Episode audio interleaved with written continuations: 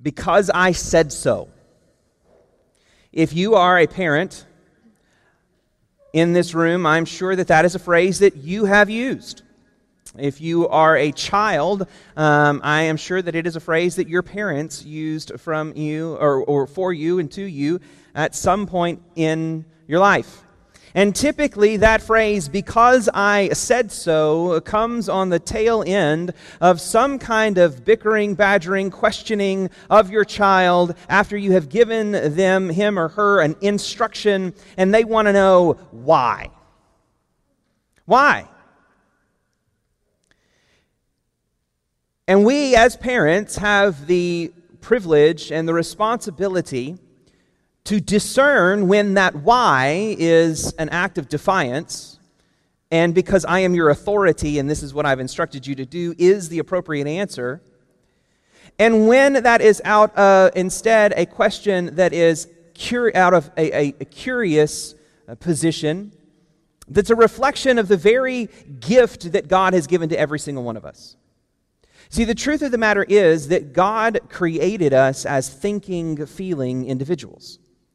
He gave us a world to explore, to understand, to attempt in some way, based on His grace, to unlock the mysteries of the workings of the universe that He has given to us. The truth of the matter is, every single one of us has a God given curiosity in which we use, when used properly, is a tool that leads us deeper into an exploration and an adoration of God Himself. Paul Tripp, in his book Instruments on, in the Redeemer's Hands, which I'm working through right now, explains that we are every single one of us interpreters of our world. We are asking the question, what and why, of everything that happens in our lives. And as pastors, as believers in Jesus Christ, as parents, we should be those who champion the God given gift inside of every single one of us that wants to and attempts to interpret and understand our experience and our existence. Unfortunately, Many of us grew up either in a household or even in a church context in which that curiosity was just squelched. There are some staunch Christian traditions where you don't ask God why. You don't ask your Sunday school teachers why. The Bible says it, I believe it, done. And we squash and we squelch the natural curiosity that God has placed in every single one of us. And we end up actually creating believers who hold on by a thread that easily rips the minute that life gets difficult. And we want to ask why, but we've been told our entire lives don't do that. Just believe. And so we have to ask the question this morning is that how God treats the curious? Is that how God treats the doubting? Is that how God treats those who disbelieve? The truth of the matter is, every single one of us have doubts. We have questions. We need answers. And God is a God who freely gives those answers, and it's actually a sign of His grace. And what we'll see in this passage of Scripture is that it's the grace of God, the grace of Jesus Christ, that draws near to the doubting and dispels all of our disbelief. It's an act of God's grace that He draws near to us in our doubts to just dispel all of our disbelief. Look with me, if you will, in John chapter 20, beginning in verse 24. John writes, now, Thomas, one of the twelve, called the twin, was not with them when Jesus came. So the other disciples told him, We have seen the Lord. But he said to them, Unless I see in his hands the mark of the nails, and place my finger into the mark of the nails, and place my hand into his side, I will never believe. Eight days later, his disciples were inside again, and Thomas was with them. Although the doors were locked, Jesus came and stood among them and said, Peace be with you. Then he said to Thomas, Put your finger here and see my hands, and put your hand out your hand and place it in my side. Do not disbelieve, but believe. Thomas answered him, My Lord and my God. Jesus said to him, Have you believed because you've seen me? Blessed are those who have not seen and yet have believed.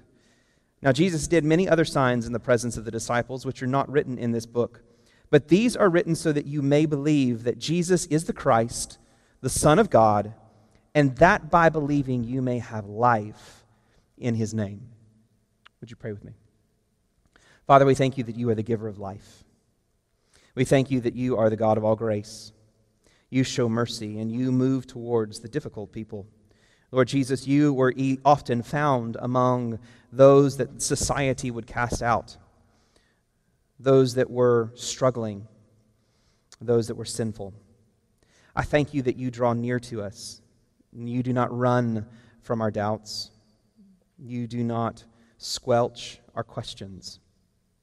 But you are a God who invites us to test you and you prove yourself again and again to be faithful through everything. So I pray that this morning you would prove yourself faithful. Show us the beauty of the crucified, risen Lord and Savior, Jesus Christ. And it's in his name we pray. Amen and amen. As I've said, this is the final sermon in the series that we've titled The Witnesses, where we have heard the eyewitness accounts of first the death of Jesus Christ. We spent time looking at John's account of the crucifixion of Christ, and we learned that John wants us to understand Jesus really did die, right? And then we, on Easter Sunday morning, we uh, spent time under, in John's gospel as well, John 19, hearing the testimony of Mary Magdalene, the very first to see Jesus Christ in his resurrected state. And we saw that in each one of these encounters of his resurrection, Jesus transforms not merely the circumstances around the person, but really, truthfully, he transforms the individual inside the circumstance. He takes Mary, who is there at the grave, grieving for the loss of the one that she loved so much, and he replaces her grief with an overwhelming joy. Right? And then we met the two who were despondent and in reality had kind of seemingly checked out. They were hopeless and were leaving Jerusalem, where it's the hub of where everything is happening. And Christ, in His grace and His mercy, pursues them, instructs them, and reveals Himself to them, and all of their hope, their hopelessness, is just replaced again with joy and a hope that defies explanation. Then last week we looked at the disciples, locked in the upper room because of their fear fear of the Jews, fear of their failure in the face of Jesus Christ. And Jesus comes, and in place of their fear, he speaks his peace. And he encourages them in that moment. Now we see Thomas. And Jesus has a specific ministry to him. Now, last week we talked about the ten, right? The ten that were in that upper room, and we looked at Luke's account. And the reason we think we understand it to be the ten is because Judas has run for his life and is, at this point, most likely killed himself already. So he's no longer there. And John tells us specifically that on that first Sunday night, when Jesus appeared to the disciples in the upper room, though there were more than the ten, because we know uh, Clop or Cleopas and his companion were there after coming back from Emmaus, and presumably others. But John wants us to know, and we don't know why, and we don't necessarily need to ask why, that in that initial resurrection appearance, Thomas was missing. And so this is John's account of Thomas's coming to faith in the resurrection of Jesus Christ. And this passage of Scripture in my Bible has three paragraphs, and that's a really great way to break down this passage of Scripture. In the first paragraph, verses 24 and 25, we see the doubt of a disciple. In our modern world, in our technological internet society, something that rules and reigns, and always has, right? But now in a new kind of way because of how quickly anyone can pull out their phone and get on Google and leave a review, bad reputations travel fast, right? Maybe you grew up in the world where, yeah, if you didn't like a particular restaurant or have great service or anything like that, you could tell your friends, but the impact of your negative opinion of that place was relatively small and isolated. But now that anybody can whip out a phone and they can rattle off a really bad review, that can have a massive impact, not only on a restaurant, but on a church as well. There's been multiple times where Sarah has had to say, No, you need to delete all of that that you just typed into your little Google thing about your negative experience because that's just not helpful, right? We all need to have that moment of second guessing. And we need to stop and think, is this really what I need to post? Nevertheless, we know how difficult it is to overcome a bad reputation. And Thomas, unfortunately, in the last 2,000 years, has ended up with a pretty bad reputation. Right? He's known as what? Doubting Thomas. And I don't know when or where that came from, but it is meant in most oftentimes a pretty negative sense. Don't be a doubting Thomas. But the truth of the matter is, Thomas doesn't necessarily deserve that reputation because we saw last week that the other 10 doubted in the exact same way. Jesus actually rebuked them two or three different times because of their hesitance to believe that he was really in front of them. Thomas here, though, is in the story of Thomas, John is giving that to us to teach us something. And part of it is when we truly understand who Thomas was. John introduces him again here as not only the twin, but one of the twelve. Right? We know that there were hundreds of people that followed Jesus around. The Bible actually praises the role of the women in Jesus' ministry because they basically bankrolled the whole thing. Okay? So they were present and they were among the disciples and they were there. But among the disciples, there were 12 that Jesus had handpicked and set apart, not near, merely as an inner circle, but specifically, he had positioned them as leaders among the disciples. And even within the 12, there were the three James and Peter and John. And even among the three, there was Peter that Jesus elevated to a place of prominence. So Thomas was not just some random individual who was following Jesus around. He was one of the 12 handpicked leaders who God or Jesus Christ was specifically teaching and training and discipling as an instrument to establish and lead the church when Jesus was gone. Also, we know in Scripture that he was a fiercely loyal disciple. Matthew, Mark, and Luke don't mention Thomas except by name, but in two other instances in John's gospel, Thomas has something to say. In chapter 11, verse 16, as Jesus makes the decision that he is going to move towards Jerusalem because he has heard that Lazarus has died, and he's going to go and raise Lazarus from the dead, He's been talking this entire time about what's going to happen to him when he gets to Jerusalem, that he is going to be arrested and beaten and tried and crucified. And Thomas, at some level, kind of sort of understands that. And he's looking for this military Messiah who is going to reign and rule. And Thomas says in John chapter 11, 16, let us go with him that we can die with him. Thomas is fiercely loyal to the Lord. In John chapter 14, as Jesus begins to talk about his life after death, that he is going away to prepare us a place, and he says, You know the way. Thomas, at that point, I don't think sheepishly just kind of raises his hand and say, Jesus, that doesn't make any sense. We don't even know where you're going. How are we supposed to know the way? Which then prompts what is probably one of, if not the most famous verse in the church, as Jesus responds, I am the way, the truth, and the life. God used Thomas in that moment as an instrument to provoke one of the greatest declarations and promises of Jesus Christ in all of the New Testament. So we see that Thomas is a willing follower of Jesus Christ. He's willing to go wherever Jesus goes and face whatever consequences may actually come. So the question is why did Thomas doubt? And the answer is simple because he wasn't there when the others got the proof. He wasn't in the room. We don't know why. We don't know where he was. We don't necessarily need to know that why or where he was because it's proof that God has created or orchestrated in his providence this encounter with Thomas to teach us something. And what God really wants to teach us in this particular reason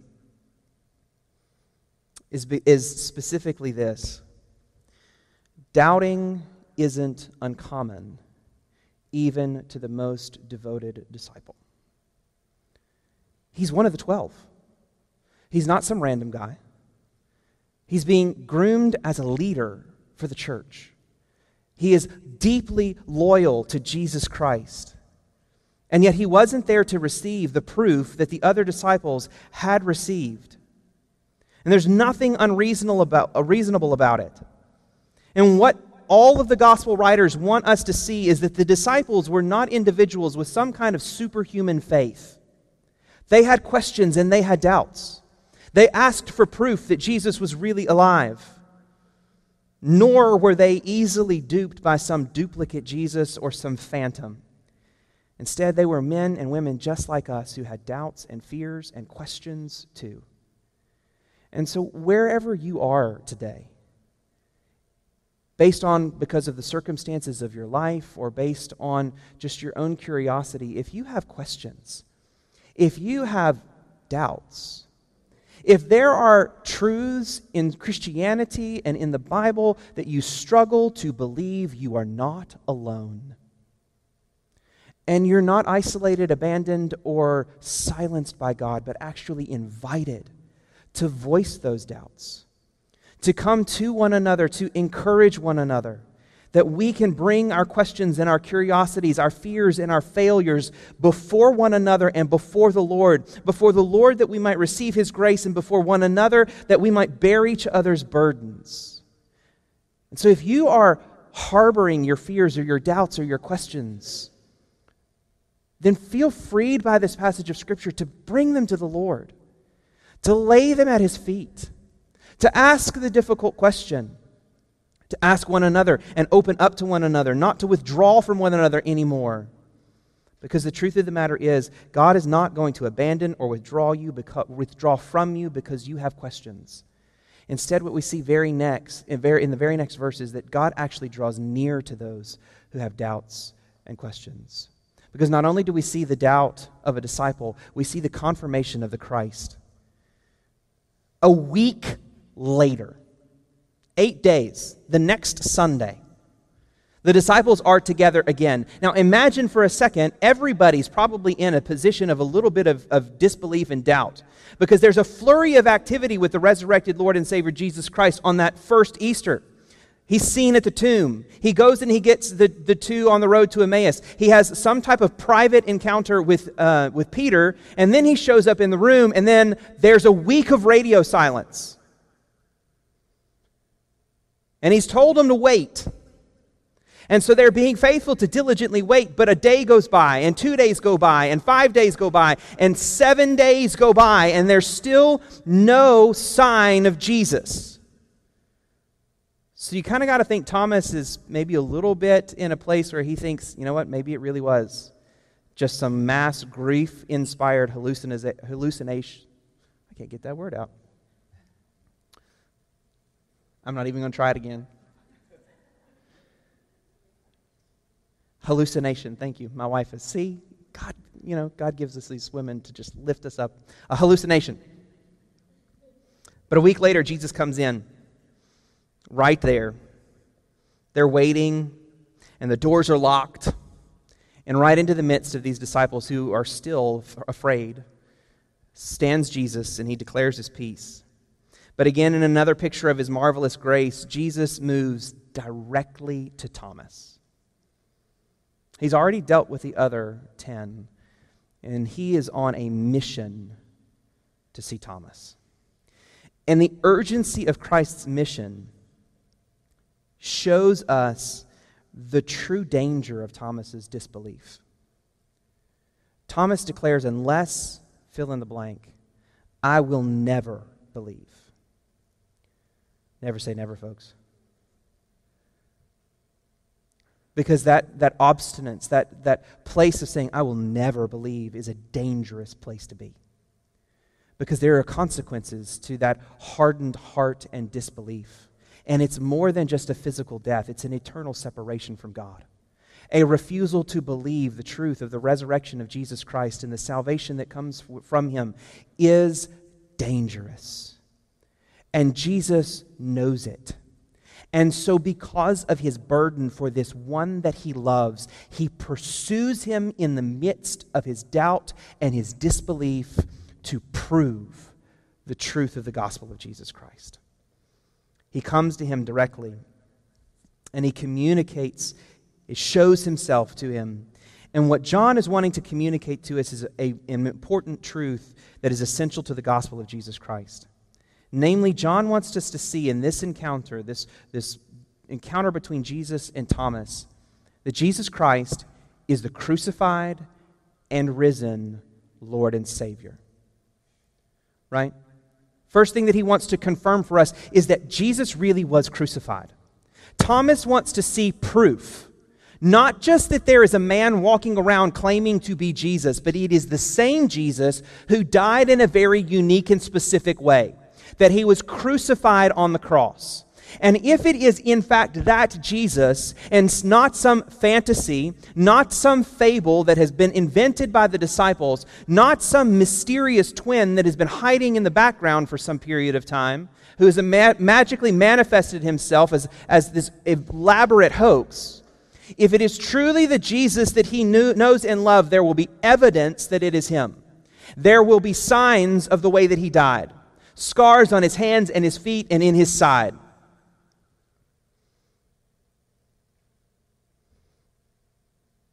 Jesus' scars teach us something.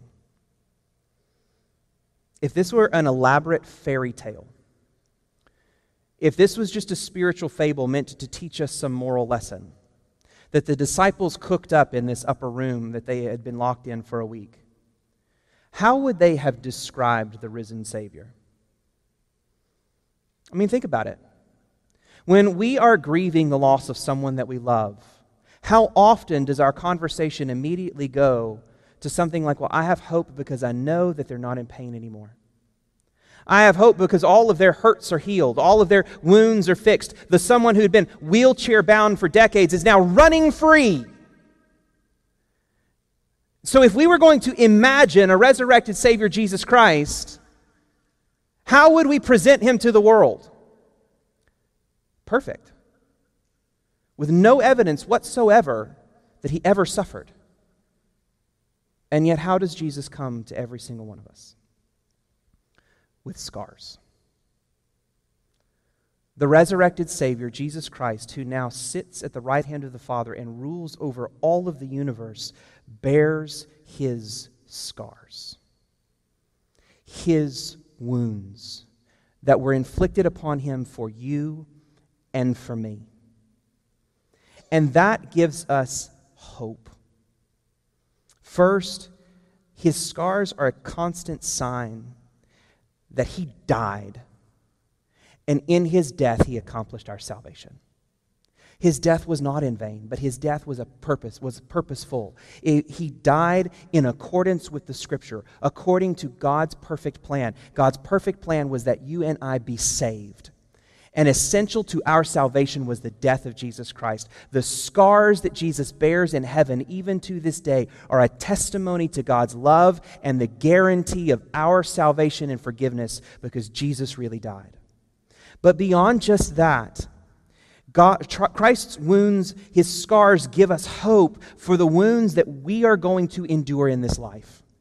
Because the reality is, we live in a fallen world, a world in which we sin and in which we are sinned against. And so every single one of us bears the relational wounds of a fallen world where people have betrayed us, where people have hurt us, where people have harmed us, and where we have harmed others. And Dr. Diane Langberg, in her phenomenal book on suffering, has this to say about the scars of Jesus Christ. She says, The message of the scars and the resurrected Christ is not that the resurrection takes away the suffering but rather that the resurrection catches it up into God's glory. God has a purpose for our suffering because God had a purpose for the suffering of his son. Suffering can oftentimes cause us to doubt the very goodness of God. When we bear the pain of our sin and the sins that are committed against us, we can begin to question God's presence, God's goodness, God's truth. The scars of Jesus Christ are a testimony that there is purpose to our suffering and that they are in greater hands. Our lives are in greater hands than our own. And we can, in fact, trust Him. Knowing that Jesus has suffered and died is a gift of God's grace, and it dispels our doubts and our disbeliefs. But John isn't just interested in communicating that Jesus really died, that he was really crucified. He wants us to see he was the crucified and risen Lord. That this Jesus was really raised from the dead. Thomas, like any sane human being to this point, questioned the reality of the resurrection from the dead. Why? Because dead means dead.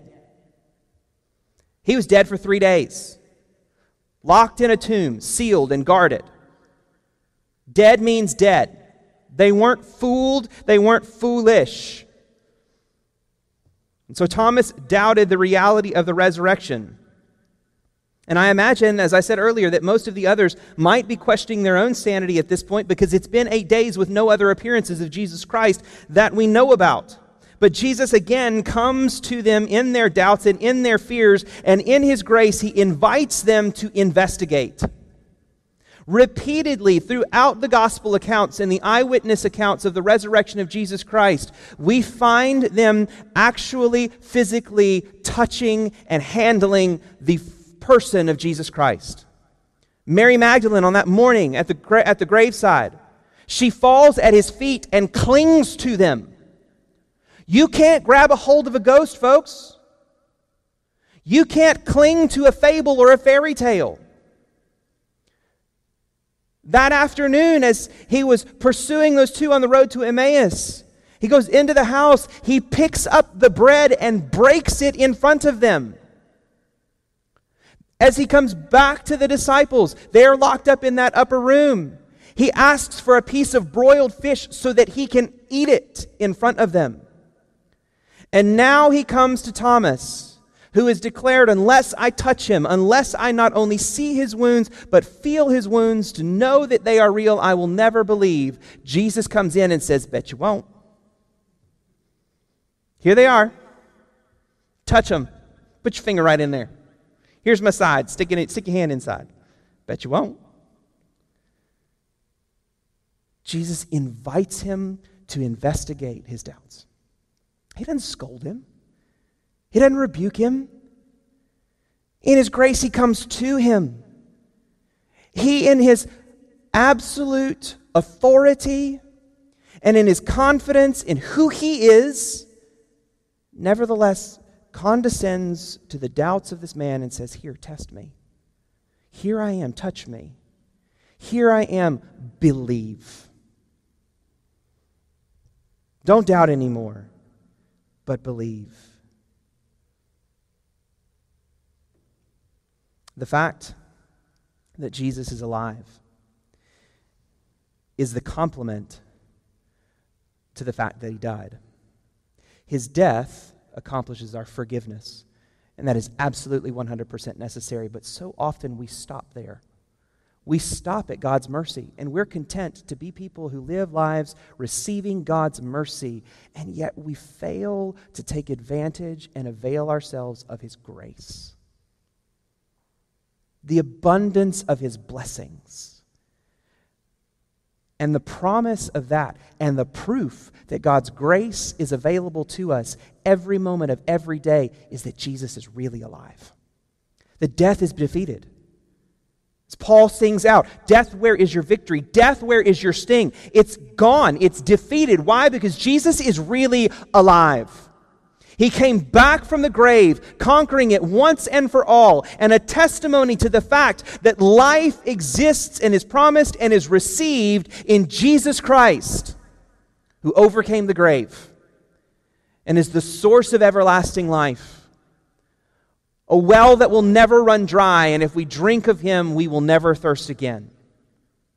And that life is not simply something that is ours on the other side of the finish line of this mortal existence. There are so many Christians who are waiting for eternal life, everlasting life to come once they're dead. But Jesus said, I have come that you may have, present tense, life and have it to the fullest.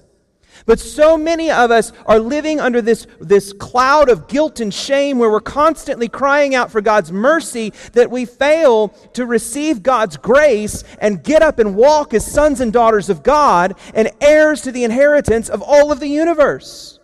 Such that we don't have to be afraid of our sin, such that we don't have to be afraid of our weaknesses and our doubts and our failures. Instead, because Jesus is alive, we can live too and we can enjoy the life that He has given to us. So many of us are walking around like big sourpusses all the time.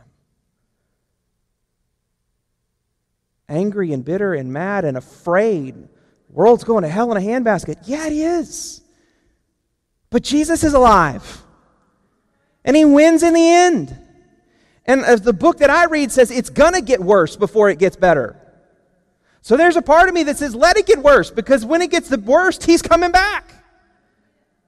And my job right now is to be a faithful testimony to the truth of the gospel of Jesus Christ, to serve in the way that I was served, to love and be one who doesn't go out and fight against the powers of this world because the powers of this world have already been defeated in Jesus. I just get to be the herald of good news that says there is forgiveness in his death and there is life in his resurrection. Believe. I'm not a soldier in an army. I'm a minstrel with a, with a guitar. I'm a herald with a, a declaration.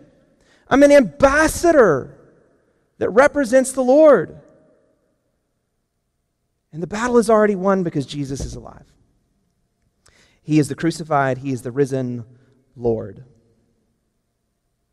There's a couple, I think it was this past week, I was going through something. I just had had kind of a, a rough day.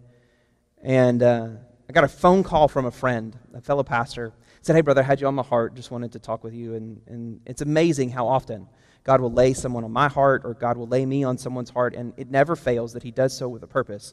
But immediately when He called me, and we had a great conversation in which he was able to encourage me as a brother in Christ and remind me of my identity in the gospel of Jesus Christ. Because even I, as your pastor, live as this gospel amnesiac, where I forget who I am in Christ and I begin hiding my identity and attempting to find my identity in something less than Jesus. And so I constantly need brothers in Christ and sisters in Christ who are going to minister God's grace to me over and over and over again to encourage me. And immediately when I hung up the phone, as encouraged as I was, what do you think my first question was? I went to Sarah and said, Did you call Josh? Somebody sold me out. When someone seems to know something supernaturally, we immediately think that there's no possible way. Because we understand that we, as human beings, we are finite. We are limited not only to our location, we are limited to what we can know and understand and what we can do. Which is why John is so careful to give us the words of Jesus when he comes to Thomas. And Jesus invites Thomas not only to test the fact that he is who he says he is and that he is really alive, but he does so with the exact words Thomas used a week prior. Why does that matter? Because Jesus wasn't there. Jesus wasn't there when Thomas gave that ultimatum. So, how could Jesus know the exact words? Unless, A, someone told him, but there is no record whatsoever that Jesus came at any point in this, or B, unless he is omniscient and knows all things. And repeatedly throughout the Gospels, we see this supernatural knowledge of Jesus Christ when he seems to know the very desires, wants, and doubts inside a human's heart. It's proof that he is more than just a mere man. Because only God knows all things. Only God is omniscient. Which is why when Thomas sees Jesus and hears Jesus, he has no reason to touch Jesus. And he simply cries out, My Lord and my God. Now, that is crucial. And it is the crown of all of the confessions in all of the Gospels. Because no faithful Jew who grew up every single morning reciting what is known as the Shema, Deuteronomy chapter 6. The Lord our God, the Lord is one.